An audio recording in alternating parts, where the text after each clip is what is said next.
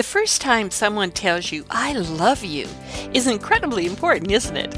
Do you know when God first declared His love for His people? And do you know what we need to do to show God we love Him? Hi, I'm Yvonne Pran, and welcome to Bible 805. In our lesson today, we're going to answer these questions as we look at the book of Deuteronomy. The book of Deuteronomy was written by Moses, and it contains his final three sermons. He'd led the people for 40 years, and he knows that he will soon die and the people will go into the land without him. Now, in these sermons, he summarizes all they've been through, he restates the important parts of the law, and he gives them a new vision of God's love and promised blessings if they obey, and his increasing punishments if they sin. Now, in many ways, this book is a bridge from the formation of the people of God, where he took them out of Egypt and through the 40 years in the desert, to in the next books, where we start in with Joshua, Judges, and the other historical books, you're going to see the history of the people of God. But before we get into that, let's look at the book of Deuteronomy. Now, the book begins in this way These are the words Moses spoke. Now, listen carefully to this next statement. This speech was given on February 15th, 40 years after the people of Israel left Mount Horeb, though it takes only 11 days to travel by foot from Mount Horeb to Kadesh Barnea, going by the way of Mount Seir. This is Deuteronomy 1, verse, uh, verses 1 and 2 in the Living Bible. Now let that sink in. Did you listen closely? It took them 11 days to go. Horeb is also known as Mount Sinai. So, where they had lived for approximately two years, where they learned how to be God's people, where they got His commandments, all those kinds of things, it took them 11 days to go from there into the promised land. But they weren't only in the desert 11 days, were they? They were there 40 years. And it was not a scenic, enjoyable trip. It was a trip through the desert. There was no food. There was no water. There was nothing but rocks and sand. And every single day they had to eat manna. Now, I was thinking about this as I was putting together the lesson, and at first I thought, you know, that doesn't seem like it was very nice of God to make them eat manna for 40 years. I mean, He's the creator of everything, He could have done so much. And as I was sort of grousing around on that, the Lord reminded me that manna for 40 years was not the original plan, nor was it for them to go without water or was it for them to be wandering in the desert?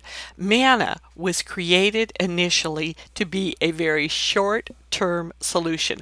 They'd run out of food that they'd brought with them from Egypt, and they needed this until they went in the promised land. It tells us later on, and you'll see in the book of Joshua, that immediately when they set foot in the promised land, they were able to live off the land. It says that the manna ceased. So God only intended them to have it for a little while while. But because they didn't trust God, they had to eat that same thing for 40 years.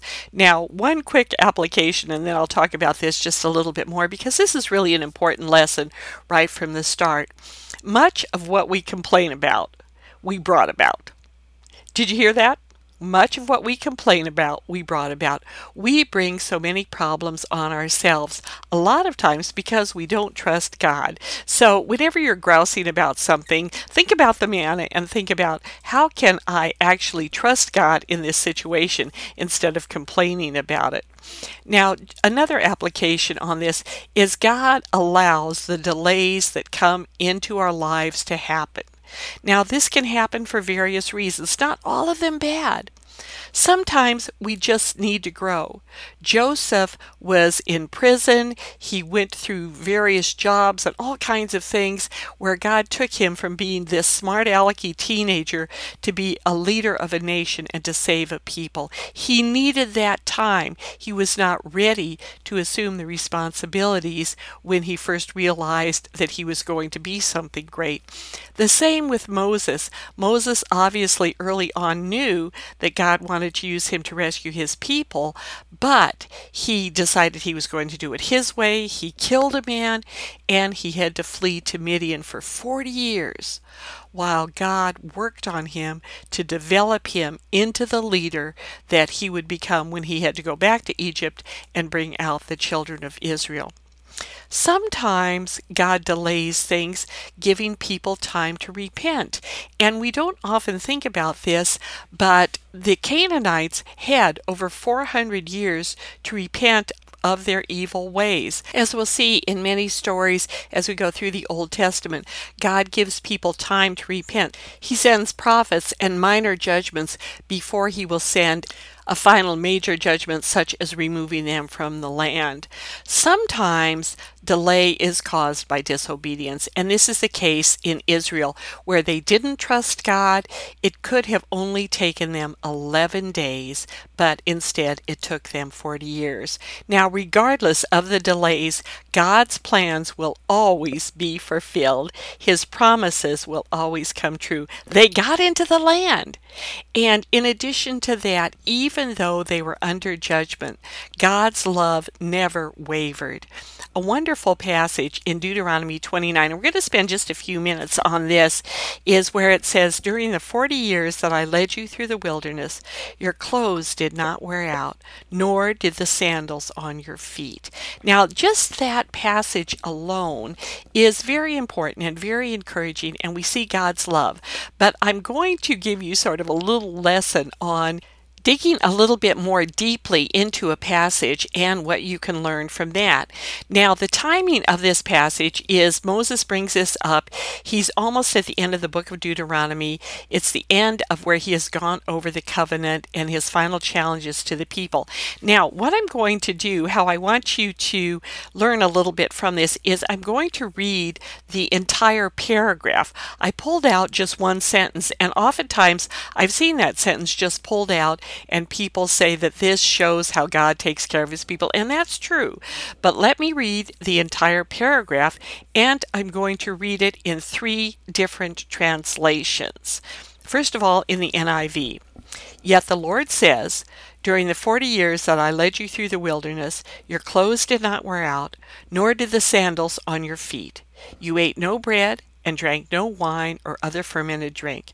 I did this so that you might know that I am the Lord your God. In today's Living Bible, it translates it like this For 40 years, God has led you through the wilderness, yet your clothes haven't become old and your shoes haven't worn out. The reason He hasn't let you settle down to grow to grow grain for bread or grapes for wine and strong drink is so that you would realize that it is the Lord your God who's been caring for you. And then in the message, it says, I took you through the wilderness for 40 years, and through all that time, the clothes on your back didn't wear out, the sandals on your feet didn't wear out. You lived well without bread and wine and beer, proving in fact that I am God, your God. Now, you see, when you look at it all in context, when you read the whole paragraph, and also, too, you see different parts and different applications of it as you read the different versions. And I really encourage you to do that. One of the best commentaries that you can use on the Bible is just to read how different translators translated it. You can do this very easily online where you can just look up different versions, and this will give you a deeper meaning of all of them. But what I think this shows us in looking at this paragraph as a whole is God gave them food, water, and material provisions when there was absolutely nothing available. And He did that as a constant daily reminder that everything in life comes from Him. The Bible commentator Robert Jamieson put it this way The preservation of their clothes and shoes, the supply of daily food and fresh water, these continued without interruption or diminution during so many years' sojourn in the desert. They were miracles which God unmistakably proclaimed the immediate hand of God and were performed for the express purpose of training them to a practical knowledge of and habitual confidence in Him. Now, when you think about it, we're all really in the same situation. Without the Lord, we can't take a breath. Without Him, He we're just nothing. He's given us absolutely everything.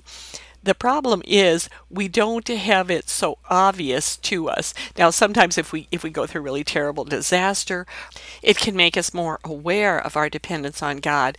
But whether we're in good times or bad, we need to remember that we are dependent on him for everything and we need to live like it. But now they're ready to enter the land. And so Moses gives them these sermons because just one generation ago, think about it, they were simply a mob of former slaves coming out of Egypt. Since then, they had been formed into and had become the people of God. The earlier generation had died out, the people that didn't trust. The people that remained, some of them were very young when God did miracles, but they needed to be reminded of what God had done, what he expected them to do and what he was going to do. And so Moses gives these three sermons, and I'll go over each of them and just hit some highlights on them in just a few minutes. But before that, I want to briefly go over where they are as a people, where we are in human history because this is going to help explain some of the things that they were commanded to do and why God did what he did. Let's go back to the time of Noah. We know that all of sinful humanity was wiped out during the flood. Noah came off the ark with three sons Shem, Ham, and Jephthah. Now, Jephthah is the ancestor of all of the European people. And it seems like he moved off fairly early on. We really don't hear a whole lot about him or his descendants. They're, they're sort of out of the biblical picture. Then Shem was the father of the Semitic peoples and ultimately the Jewish race. They were the people that formed the descendants of Shem, were the people that formed the Jewish race, starting with Abraham, and then his grandson Jacob is the one that takes all of the people into Egypt where they grow into a nation. Israel, though, was always their promised land. That was the promise that was given to Abraham when he followed God's call out of Ur the Chaldees. He went and he settled in Israel, and God said, This is the land that I'm giving to you and to your descendants. His grandson Jacob then is the one that goes into Egypt where they are for 400 years. So keep that line of people separate and just remember that's who they are. But then there's the third son, Ham. Ham is the ancestor of the Egyptians, but also the ancestor of the Canaanites. They stayed in the land of what we, we know as Israel. Now, keep in mind, they started out their ancestor leaving the ark, we assume believing in God and following Him. But somewhere in the years that followed, they changed. They became tremendously corrupt and they started worshiping other gods. We don't know how they lost their belief in the one true God, but they did. And the results were horrible we don't have time to go into this in detail, but just overall, they started worshiping different gods. One of the primary ones in this part of the world was Baal worship. Baal was the ultimate god that uh, came into prominence in this area. He was a fertility god. His uh, worship included a lot of sexual perversion and really awful sorts of things. One of the worst things, though, in this pantheon of gods for the Canaanite people was Moloch. And Moloch was a horrible, horrible god that demanded child sacrifice. And we have many images and pictures of this that have come down through us in archaeology. So we know this is this is truly what happened, is where it's this huge image and it has it's sitting on a throne type thing and it has outstretched arms and then where the belly is is a open pit that a huge fire was burning in and what they would do is they would place a living child in Moloch's arms and it would roll back and into the belly and be burnt. And all of the writings about it at the time also say that when this was going on, they would play really loud, frantic music to cover the screams of the child. Now, God, needless to say, the one true God, detested this kind of worship. And this is the reason that he told his people, You are not to have anything to do with them, that you are are not to tolerate it. You are not to become part of it. You are to totally destroy this. And we'll talk about it more as we get into some of the historical books, and, and we'll go into this in a lot more detail. The lesson from this that a number of Bible commentators have said, and the reason that God said, don't even go near it, don't even touch it, is God wants us totally committed to Him. You can't go near sin, you can't be involved in it even just a little bit because it leads it can lead to very destructive things. That was the pagan world they were facing and apparently the pagan worship was also very appealing because it seemed like they always had a hard time staying away from it. So they needed to be prepared. They needed to be reminded of what God was like. The older ones of course again had seen God work, the younger ones had not. So that's why they needed the book of Deuteronomy. And Deuteronomy literally means second 감사합니다. Law. Now, it's not new laws, it's a reminder, a summary, and an expansion of the past laws that have been given to them. Now, again, we're going to go over the three sermons. The first one is what God has done in the past, the second one is what God expects in the present, and the last one is what God will do in the future. The first sermon, what God has done in the past, this is Deuteronomy 1 1 through 4 43. Moses is going to go back over the things that God has done. He reminds them of their deliverance from Egypt and then how God literally spoke the Ten Commandments to them. In Deuteronomy 4 12 and 13, it says, Then the Lord spoke to you out of the fire. You heard the sound of his words, but saw no form. There was only a voice. He declared to you his covenant, the Ten Commandments, which he commanded you to follow, and then wrote them on two stone tablets. Now, even after this, it is amazing to think that they didn't trust God to do what He said He was going to do and take them into the promised land. Moses reminds them of their sin. He reminds them that God forgave them, but the consequences remained, and they had been wandering for 40 years. Moses also recalls his own sin late in the journey, where instead of speaking to the rock as God commanded him to, he strikes the rock in anger. And God says, Because you did not consider me holy, because you didn't reverence me, then you cannot go into the promised land. But Moses doesn't dwell on this. He then goes into their recent victories over Sihon, king of Heshbon, and Og, king of Bashan. Now keep in mind, these weren't like kings over great big things. They were more like tribal warlords. But still, it was a big deal. And it showed the children of Israel that they could fight the inhabitants of the land and win. Now, as Moses finishes up this part, he gives a preliminary, what I would call summary and challenge, where he says in Deuteronomy 4 39 through 40, Acknowledge and take to heart this day that the Lord is God in heaven above above and on earth below. There is no other. Keep his decrees and commands, which I am giving you today, so that it may go well with you and your children after you, and that you may live long in the land the Lord your God gives you for all time.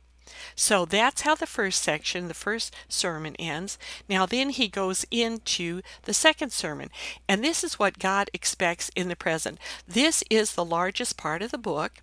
It's Deuteronomy 4:44 through 26:19, and this starts out with a repeat and a little bit of an expansion of the Ten Commandments. And then right after that, God says, Oh, that their ways would be inclined to fear me and keep all my commands always, so that it might go well with them and their children forever. I love that verse. In fact, I love all of the book of Deuteronomy. It's, it's one of my one of my favorite books in the Old Testament. But here God is saying he wants people to obey him so it'll go well with them. Oftentimes people think that God is just this big meanie in the sky and that's going to pounce on them when they do anything wrong. And the truth couldn't be more different. God loves us. He created us. He knows what will make us happiest. And when we start thinking that he's, he's being mean or cruel to us, that is simply not true. He wants things to go well for us. And in fact, in this section, this is where he declares his love for his people. Now, it's really interesting when you look back at, and you can look in a, a Strong's Concordance or one of those things, and it'll show you if you just even look up the word love in the Old Testament. Here is the first time God declares his love for people. Now, prior to this, he said you're supposed to love him and you're supposed to love your neighbor, you're supposed to love the aliens, you're supposed to love the strangers. He tells the people to love, but here's what he says in Deuteronomy 7 6 through 9. The Lord your God has chosen you out of all the peoples on the face of the earth to be his people, his treasured possession. The Lord did not set his affection on you and choose you because you were more numerous than other peoples, for you were the fewest of all peoples. But it was because the Lord loved you and kept the oath he swore to your ancestors that he brought you out with a mighty hand and redeemed you from the land of slavery, from the power of Pharaoh, king of Egypt. Know therefore that the Lord your God is God. He is the faithful God, keeping his covenant of love to a thousand generations of those who love him and keep his commands. Now, based on this covenant of love, the sermon then goes on to tell them how they are to live. They are to drive out, they are to destroy all pagan worship. The emphasis here is they are to worship only where and how God chooses. Now, he does not go into detail. There's no repetition of the Levitical ritual laws. Those for the Levites, it's understood that they are to obey them. But he says you are only to sacrifice in the tabernacle, only do it in God's way. Then he goes into many of the details of life. You're supposed to do this, you're supposed to do that. This is how you're to treat other people. This is how you are to treat people in your family, different punishments for disobeying. There are a number of key passages from this section. There are so many. Please do take time to go through the book and read it carefully. But let's start out with the Shema. This is in Deuteronomy 6 4 through 9, and this is the defining statement of the Hebrew faith then and now. Now, we get that term Shema, that's from the first word in the statement. Shema means to hear, and it starts out, Hear, O Israel. The Lord our God, the Lord is one. You shall love the Lord your God with all your heart, with all your soul, and with all your might. And these words that I command you today shall be on your heart. You shall teach them diligently to your children, and shall talk of them when you sit in your house, and when you walk by the way, and when you lie down, and when you rise. You shall bind them as a sign on your hand, and they shall be as frontlets between your eyes. You shall write them on the doorposts of your house and on your gates. Now, just one little note on this the word Elohim, the is we translate it God, and it is a plural word. It's a plural word of the Hebrew word one, which is the Hebrew echad. Now, this can mean a singular thing, but it's often used to signify the joining together to make one. This is kind of neat. This is the word that is used in Genesis where it says, Therefore shall a man leave his father and mother, and shall cleave unto his wife, and they shall be one flesh. It's the word echad, and you see it's two persons but one flesh. And the same kind of idea, you see we have three persons in the Trinity but one God. And in the Shema, we have a clear description of the Trinity, the three persons, the Father, Son, and Holy Spirit. Now, it's very interesting what Jesus did when he repeated this commandment because he adds to it, where he says in Mark 12 28 through 30, where it says, And one of the scribes came up and heard them disputing with one another, and seeing that he answered them well, asked him, meaning Jesus, which commandment is the most important of all? Jesus answered, The most important is, Hear, O Israel, the Lord our God, the Lord is one, and you shall love the Lord your God with all your heart, with all your soul, with all your mind, with all your strength. And the second is this you shall love your neighbor as yourself. There is no other commandment greater than these. Now, it is interesting because he takes a commandment out of Leviticus and then adds that to the one in Deuteronomy. The second passage I wanted to point out is a warning against false prophets. And this says in Deuteronomy 13 1 through 4 if a prophet or one who foretells by dreams appears among you and announces to you a sign or wonder. Now, listen carefully to the next part of this verse. And if the sign or wonder spoken of takes place, and the prophet says, Let us follow other gods, gods you have not known, and let us worship them. You must not listen to the words of that prophet or dreamer. The Lord your God is testing you to find out whether you will love him with all your heart and with all your soul. It is the Lord your God you must follow. It is the Lord your God you must revere. Keep his commands and obey them. Serve him and hold fast to him. Now, the emphasis here is that no matter what things look like, no matter what happens, you are to believe God. And the reason that I included this particular thing when there are so many that I, I could have chosen is because in our world today, you really cannot trust your eyes.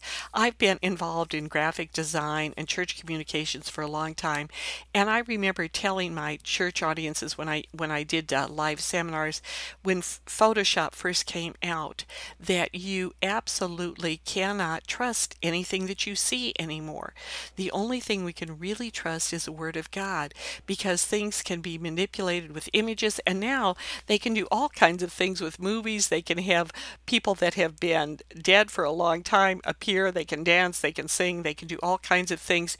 You do not know what is true, but truth is real. Truth is solid.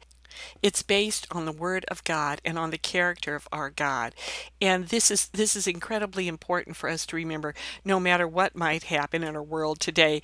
And of course in the book of Deuteronomy, the Lord warned people about that a long time ago. Now the third thing that I want to talk about that I want to point out about Deuteronomy is this is the book that Jesus quoted from extensively during his time on earth. Now you will you will read in a lot of commentators, they say that Jesus quoted out of Deuteronomy more than any other. That's not true. I wish I could say that, but it isn't. He actually quoted out of the book of Psalms the most, but he did quote out of Deuteronomy quite a bit.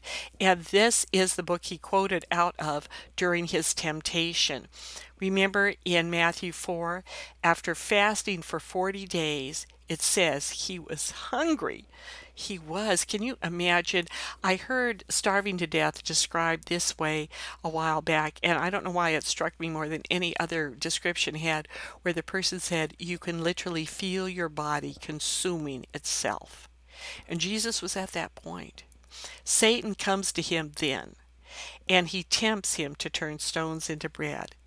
And Jesus replied from Deuteronomy 8 3 Man does not live on bread alone but on every word that comes from the mouth of God.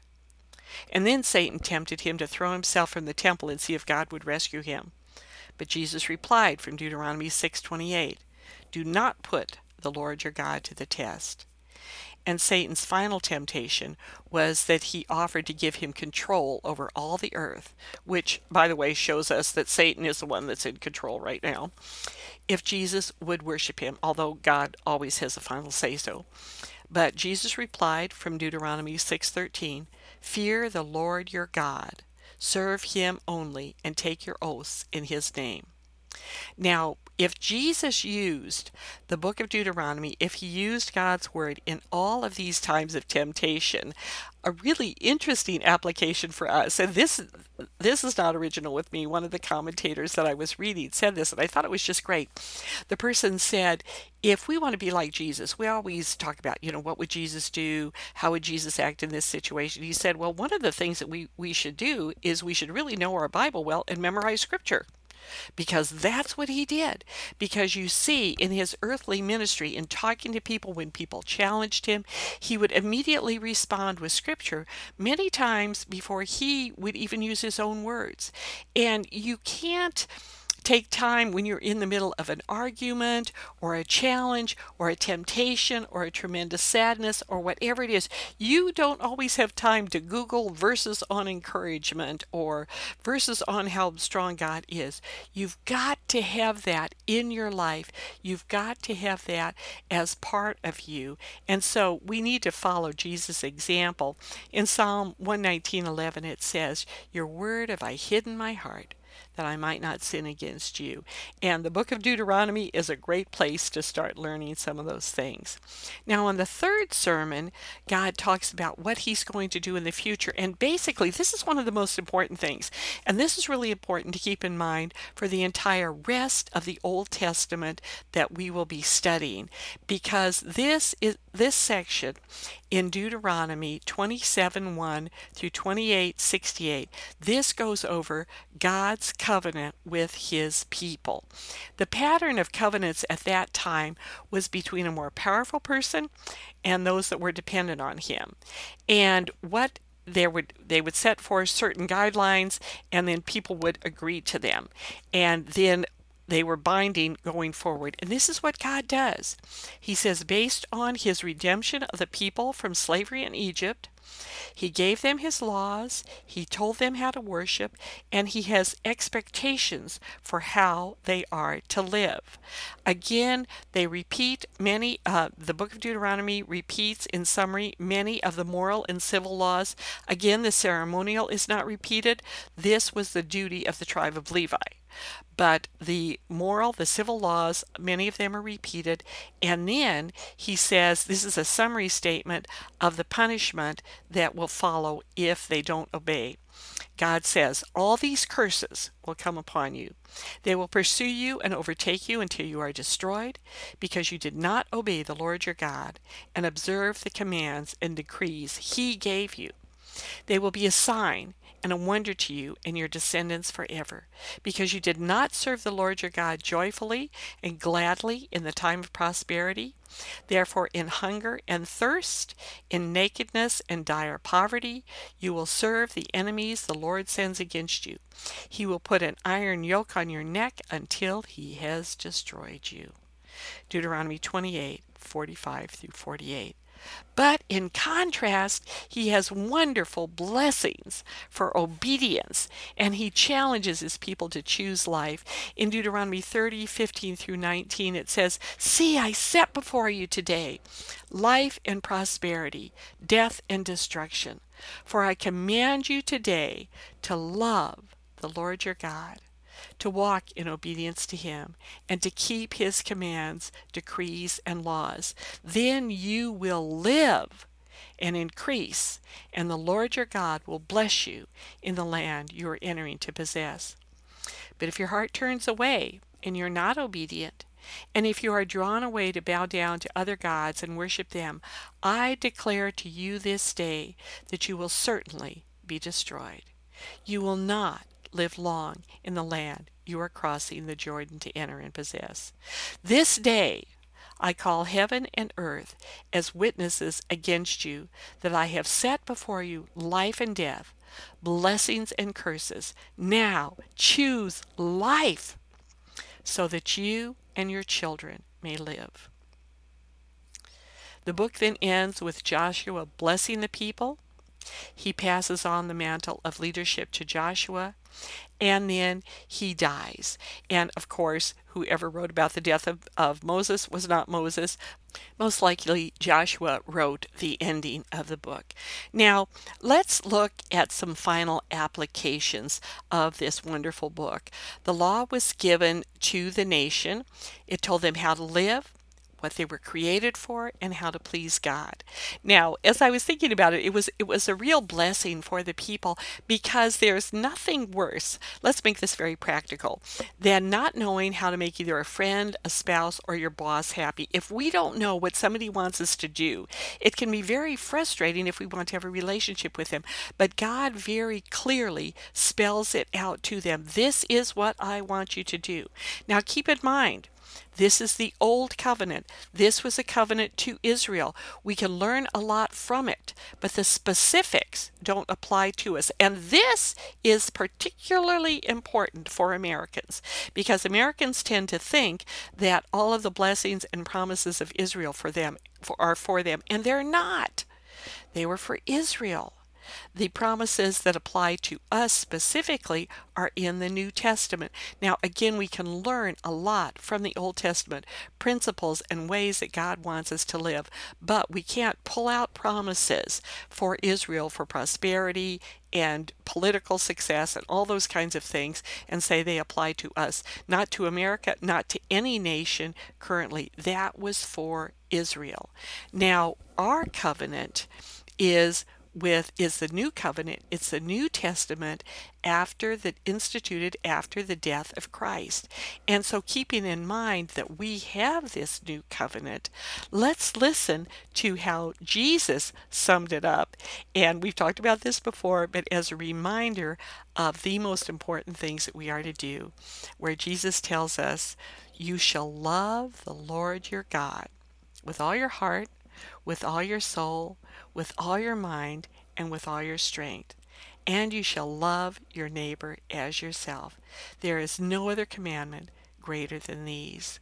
By obeying those commands, that's how we show that today we love our God, that we love our Savior, and that we want to be His people in our world. That's all for now.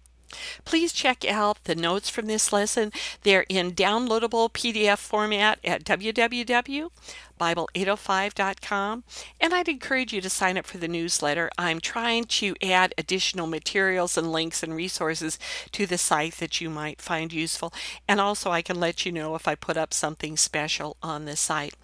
Please tell your friends about the podcast. Pray for us that more people will listen and that they will learn God's Word. It's so important to do that. They can start at any time, and I would really encourage you to tell your friends about them and get them to do it. You could really start in at any place. I encourage people to maybe start with my Truth and History series that gives you a real idea for the foundation of why we can trust the Bible, but really jumping in anywhere, you will learn about God's Word. Until next time, I'm Yvonne Pran, your fellow pilgrim, writer, and teacher for Jesus, and I'd like to close with this benediction. May you know the invitation of God to move from confusion to clarity, from wandering to rest, from loneliness to knowing you are loved, from turmoil to peace, from wherever you are on your spiritual journey to a growing knowledge of God's Word and in your personal relationship with the Father, Son, and Holy Spirit. Amen.